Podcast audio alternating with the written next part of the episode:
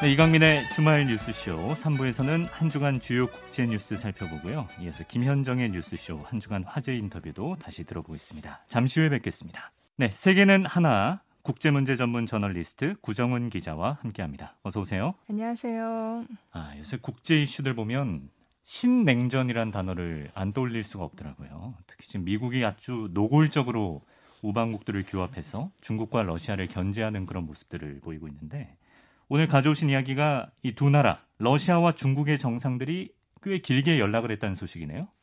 네, 말씀하신 대로 지금 미국 진영 대 러시아와 중국으로 음. 세계가 점점 더 분열을 하는 것 같은 느낌도 없지 않은데 시진핑 중국 국가주석과 블라디미르 푸틴 러시아 대통령이 십오일에 화상 정상회를 했습니다.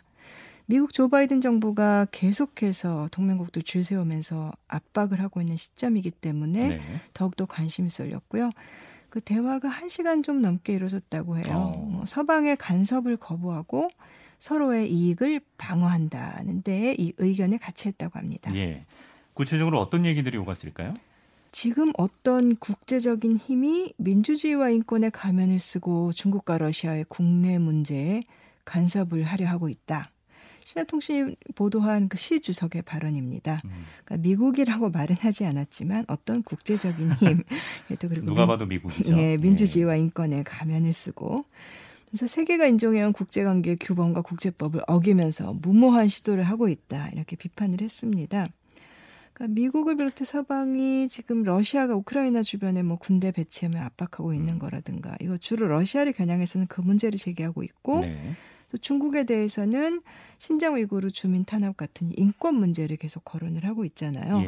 그러니까 시 주석과 푸틴 대통령은 이런 것을 계속 내정 간섭이라고 규정을 해왔습니다. 이번에도 마찬가지였고 그러므로 중국과 러시아가 더 효과적으로 양국의 안보 이익을 지키기 위해서 공동 노력을 늘려야 한다 이렇게 말을 했고요. 예. 그러니까 푸틴 대통령은 이번 회의에 아주 크게 의미를 부여했습니다. 러시아와 중국 두 나라 사이에 새로운 협력 모델이 만들어졌다 이렇게 평가를 했는데 어, 네. 어떤 모델이냐면 국내 문제에 대해서는 무엇보다도 상호 비간섭 원칙에 바탕을 두고 어. 서로의 이익을 존중하는 협력 모델이다 이렇게 설명을 했고요. 그러면서 두 나라의 관계를 뭐 이십일 세기 국가 간 협력의 진정한 예다 이렇게 어. 더 극찬을 했습니다. 예. 그러니까 자국에서 생기는 일은 그냥 알아서 하게 내버려 두자. 뭐 내정 간섭 안 된다. 이게 포인트인 것 같네요. 두 나라의 핵심적인 이슈에 서방이 비판을 하니까 아무래도 이 문제를 들고 나온 것 같은데요. 예. 사실 우크라이나 문제라는 게 그러니까 우크라이나라는 곳이 서방과 러시아 사이의 일종의 완충지대이기도 하고요. 지정학적으로 보면은. 예. 근데 이천십사년에 러시아가 우크라이나 크림반도를 병합하면서 그때부터 신냉전이라는 표현들이 많이 나오기 음. 시작했거든요. 네. 근데 이 크림반도라는 거는 러시아의 자랑거리인 흑해함대의 모기지가 있는 곳이에요. 음. 그리고 원래 크림반도는 러시아 영토였는데 과거에 흐루쇼프 때 당시에는 같은 소련으로 묶여 있었으니까 우크라이나 쪽으로 이제 행정구역을 편입을 시켰던 거였거든요. 네. 러시아 입장에서 이거는 크림반도라는 곳은 전략적으로 포기할 수 없는 곳이고 이 문제에서 러시아가 물러서는 일은 아마도 없을 거예요. 음, 그렇군요. 근데 중국의 위구르 문제도 마찬가지죠. 위구르인들 가혹한 인권 탄압 지금 너무 심하고 정말 글로벌한 이슈인 거는 사실인데 중국이 위구르인들의 분리독립 움직임을 좌시하지는 않을 거잖아요. 이건 영토적인 통합성의 문제이기도 하고 네. 그러니까 러시아와 중국이 이렇게 절대적으로 중요한 문제들이니까 서방과의 갈등에서도 핵심 이슈가 음, 되고 있는 거죠. 두 나라 입장에서도 절대 양보할 수 없는 이슈다. 아, 사실 바이든 정부가 트럼프 전 정부에서 남긴 많은 것들을 조금 되돌리고 고쳐놓고 이런 모습을 보입니다만 중국이나 러시아에 대한 압박이 있어서만큼은 오히려 트럼프 정부보다 더한 것 같아요. 호주, 영국, 뉴질랜드, 캐나다 이 나라들과 미국이 예전부터 파이브 아이즈 다섯 개의 눈이라 그래서 정보 협력을 해왔었어요. 네. 근데 거기에 더해서 미국이 호주와 영국과 미국 오커스라는 아. 이름으로 묶어서 국내에서도 뭐 그 뉴스에 많이 등장을 했었죠. 네네. 그리고 또 예전에 만들어졌던 유명무실했던 그 쿼드 쿼즈 아시아판 나토라고 음. 하는데 뭐 일본, 인도, 호주를 규합하고 여기에 뭐 한국도 들어가느냐 마느냐 했었죠. 네. 이렇게 미국 바이든 정부가 아시아 동맹들을 이리저리 묶으면서 결국은 좀 단속을 하고 중국을 견제하기 위해 줄을 세우고 있잖아요. 예. 또 바이든 정부가 아프가니스탄에서 철군하면서 이제는 중동에서의 소모전에선 발을 빼고 중국 견제에 집중하겠다 아. 이렇게 좀 명확히 세계에 알리기도 했고요. 네.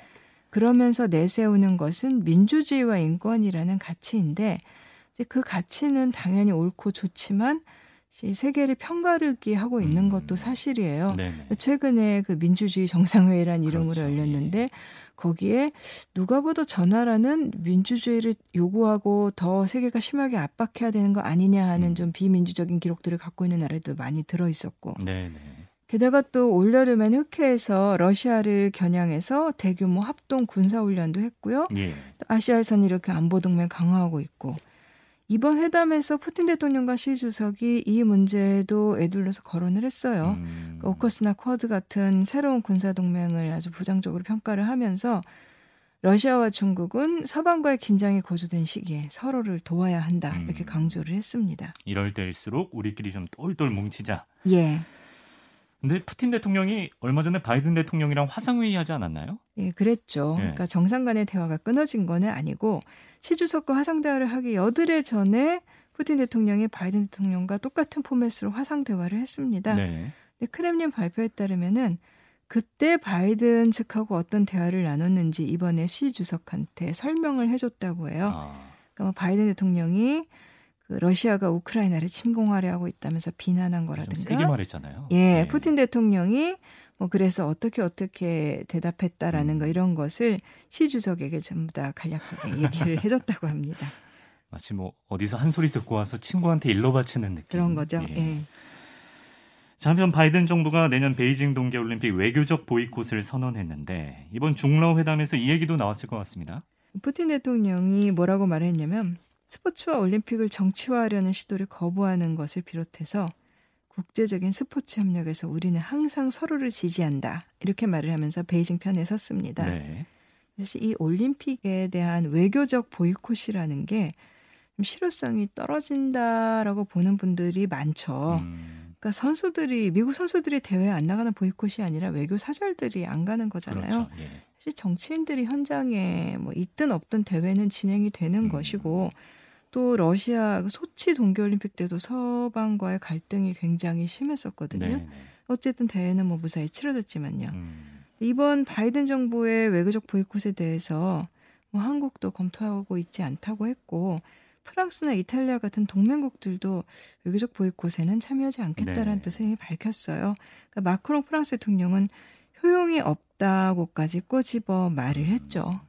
미국의 우방국들 내에서도 좀 반발이 있는 움직임이고 그럼 러시아 푸틴 대통령은 베이징 올림픽 직접 가겠네요.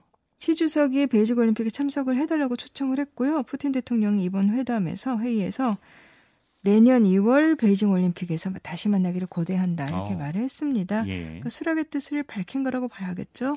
그러니까 서방의 올림픽 외교 보이콧에 맞서서 러시아는 중국을 지원한다라는 뜻을 분명하게 한 건데요. 음. 코로나십구가 확산된 다음에 시 주석은 중국 밖으로 아직 나간 적이 없는데 푸틴 대통령은 올여름에도 유럽을 방문했고 어. 또 이달 들어서도 인도를 찾아갔고 나름 행보를 많이 보이고 있어요. 네. 미국이 보이콧을 선언한 다음에 뭐 아무리 실효성이 떨어진다고 해도 어쨌든 중국이 올림픽과 관련해서 정치적 압력, 정치적인 압력을 심하게 받고 있는 것은 사실이니까 음. 푸틴 대통령이 베이징에 간다면 아마 중국에서 대대적으로 환영하고 의미를 그렇겠네요. 부여를 하겠죠. 예. 그렇게 되면은 러시아 선수들은 그 도핑 테스트에서 걸려서 이 년 동안 아, 그쵸. 예, 국기 예. 달고 올림픽에 참가하는 게 금지됐는데 예. 러시아 대통령은 올림픽에 참석하는 아, 진풍경이 그러네요. 벌어질 것 같습니다.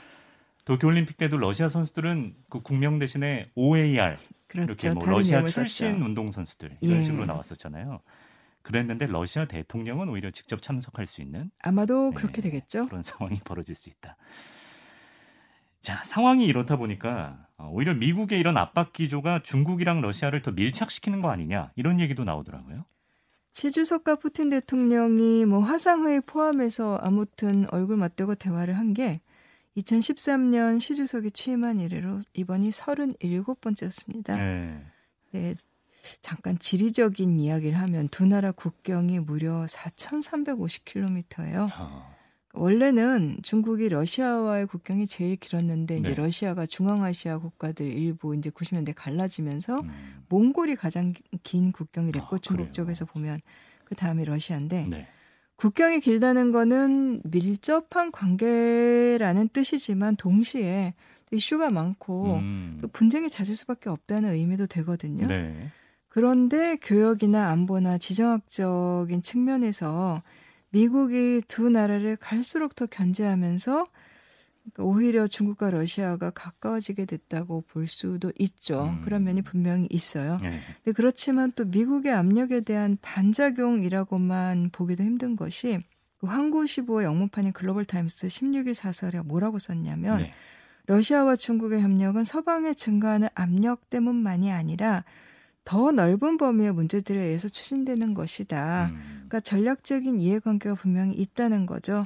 그러니까 서방과 두 나라 관계가 뭐 트럼프 정부나 바이든 정부 이런 미국 행정부의 기조에 따라서 악화되기 훨씬 전부터 이미 음. 오 호 협력 조약을 맺었고 그 기초 위에 건물을 지었다 이렇게 강조를 하고 있습니다. 예. 그러니까 느닷없이 가까워진 게 아니라 지역 안보나 안전 같은 공동 관심사가 있으니까 그런 면에서 동기부여가 됐다는 거고 네. 그러니까 국익이 일치하고 특히 안보 분야에서 시너지 내는 경우가 많다 이렇게 환구시보에서는 설명을 했는데 음. 뭐 그렇다 하더라도 결국은 전략적으로 이제 미국과의 경쟁 관계를 상정하고 있는 거는 분명하죠. 음, 그렇죠. 그럼 공통적인 목표를 떠나서라도 시진핑이랑 푸틴 두 사람이 워낙에 죽이 잘 맞는 것 같아요. 올해 시 주석이 육십팔 세, 푸틴 대통령 육십구 세. 나이도 비슷하네. 예, 집권한 지 상당 기간 됐지만 연령대도 비슷하고 어, 뉴욕타임스도 그런 분석을 했어요. 두 정상의 케미가, 케미스트리가 양국관계를 밀착시키는 데 영향을 주지 않았겠느냐. 아. 굳이 꼽자면 권위주의적인 성향이라든가 근데 그거는 사실 정치 체제에서 나온 측면도 있고요. 음. 그러면서도 국내 정치에서는 좀 선전선동에 능하다든가 이런 공통점을 뭐 찾으려면 찾아볼 수 있겠죠. 네. 이번 회의에서 시 주석은 푸틴 대통령을 오랜 친구다 이렇게 불렀고요. 음. 푸틴 대통령은 시 주석을 뭐 친애하는 친구, 존경하는 친구라고 부르면서 친구 사이임을 둘 다 강조를 했어요. 네. 그 회의가 끝난 다음에 그 푸틴 대통령의 외교정책 보좌관 유리 우샤코프가 통화 내용을 설명을 하면서 두 명의 동료이자 두 명의 친구가 나눈 대화다. 그래서 또 친구라는 음. 것을 굉장히 강조를 했습니다. 그래요. 실제로 두 나라가 올해 합동 군사훈련도 많이 했다면서요? 중국과 러시아가 그러니까 오 호 협력을 조약으로 만든 것이 이천일 년이에요. 그때 향후 이십 년에 걸친 장기적인 협력관계를 규정한 중러 친선 오 호 조약을 체결을 했죠. 네. 그때 중국 지도자는 장쩌민 주석이었고 음. 러시아는 그때도 푸틴 대통령이었습니다. 예. 집권 이 년 차였는데 예. 근데 이 조약이 이제 이십 년 지나서 내년 이월에 시한이 끝나요. 그러니까 오 년 연장하기로 지난 유월에 또 양국 정상들이 합의를 했고요. 예. 네, 그렇지만 중국과 러시아는 공식적인 동맹국은 아닙니다. 아. 뭐 군사동맹 같은 것으로 묶여있지 않아요. 아. 그럼에도 불구하고 뭐 상하이 협력기구 같은 것을 통해서 공동 군사훈련을 하는 식으로 관계를 강화해온 건 사실이에요. 네. 이천십팔 년 구월에 중국군이 러시아에서 합동훈련을 했는데 러시아가 외국군을 자국 영토로 불러서 정례 대규모 군사훈련한 것은 소련이 무너진 다음에 처음이었고 그 음. 상대가 중국이었다는 것 때문에 관심이 많이 쏠렸죠. 네. 올 팔월에 미국이 아프가니스탄에서 군대를 빼내던 시기에 바로 그 시점에도 중국과 러시아 군대 약 만여 명이 중국 북서부 아프간과 가까운 어. 곳에서 뭐 테러 대응, 지역 공동안보를 명분으로 합동군사훈련을 하고 있었고요. 네. 이것도 뭐 이천십팔 년부터 해오던 것이었고 또 시월에 대만 문제로 긴장이 음. 고조됐을 때 그때 러시아 극동지역 그러니까 뭐 일본 북서부에서 가까운 태평양 해역에서 음. 러시아와 중국 해군이 합동 군사훈련을 했었죠. 네. 그래서 그 푸틴 보좌관 우샤코프의 말을 빌면은 긴밀함이라든가 효율성 면에서 어. 중국과 러시아의 관계는 동맹을 넘어선다. 어. 이것도 역시 그 미국이 규합하고 있는 군사동맹과 정보동맹들을 겨냥한 발언이겠죠. 음, 그러네요. 잘 모르고 있었는데 민감한 지역에서 계속 이렇게 군사적으로 같이 예. 훈련을 하고 있었네요. 또 에너지 협력도 활발하다면서요? 에너지 문제, 특히 천연가스, 러시아산 천연가스를 중국으로 수출하는 것은 오래전부터 해오던 거지만 이 년 전에 그 기념비적인 공사가 이제 완공이 됐죠. 네. 이천십구 년 십이월에 그러니까 시베리아 천연가스 중국으로 보내는 그 러시아의 시베리아의 힘이라는 이름의 가스관이 개통을 됐는데 이것도 뭐 옛소련 무너진 다음에 러시아의 최대 에너지 프로젝트였어요. 음. 그때도 두 나라 정상이 그 개통식에 화상으로 참석을 했고요. 근데 그때 영, 완공된 거 말고도 중국 쪽 파이프라인을 계속해서 추가로 건설하고 있고 시베리아의 힘이 가스관 건설 얘기도 나오고 있고 네. 그러니까 세계 최대 천연가스 회사인 러시아의 가스프롬하고 그다음에 중국 내에서 천연가스 칠십 퍼센트를 공급하는 그 중국 석유 천연가스 그룹이 이런 사업들을 통해서 긴밀히 연결이 돼 있습니다. 예. 그러니까 모스크바 타임스 등의 보도를 보니까 두 나라 교역이 올 들어 십일월까지 천이백삼십억 달러 이 정도인데 음. 지난해보다 삼십 퍼센트 넘게 늘어났어요. 근데 양국 교역액이 이천억 달러가 되도록 이른 시일 내에 달성하는 것이 목표다. 음. 이렇게 푸틴 대통령이 이번에 말을 했고요. 네. 또 러시아가 만든 개발한 그 스푸트닉 브이 백신을 중국에서 또 생산을 하려고 한다고 해요. 음. 그래서 이번에 중국의 여섯 개 기업과 뭐 일억 오천만 도스 이상을 생산하는 계약을, 계약을 어. 체결했다고 하는데 그러니까 지역 간의 나라들이 친한 게 물론 좋지만 네네. 이렇게 미국도 편가르기 음. 계속해서 하고 있고 거기 맞서서 또 인권이라든가 세계평화 측면에서 이렇게 칭찬을 할 수만은 없는 예. 지역 강국들이 또 이렇게 손을 잡고 있고 음. 이 사이에서 한국은 계속해서 그렇죠. 더 네. 고민이 많아질 것 같습니다. 우리가 어떤 스탠스를 취할 것이냐 앞으로도 계속 좀 골치를 썩일 것 같습니다. 네. 자 여기까지 국제문제 전문 저널리스트 구정은 기자와 함께했습니다. 고맙습니다. 감사합니다.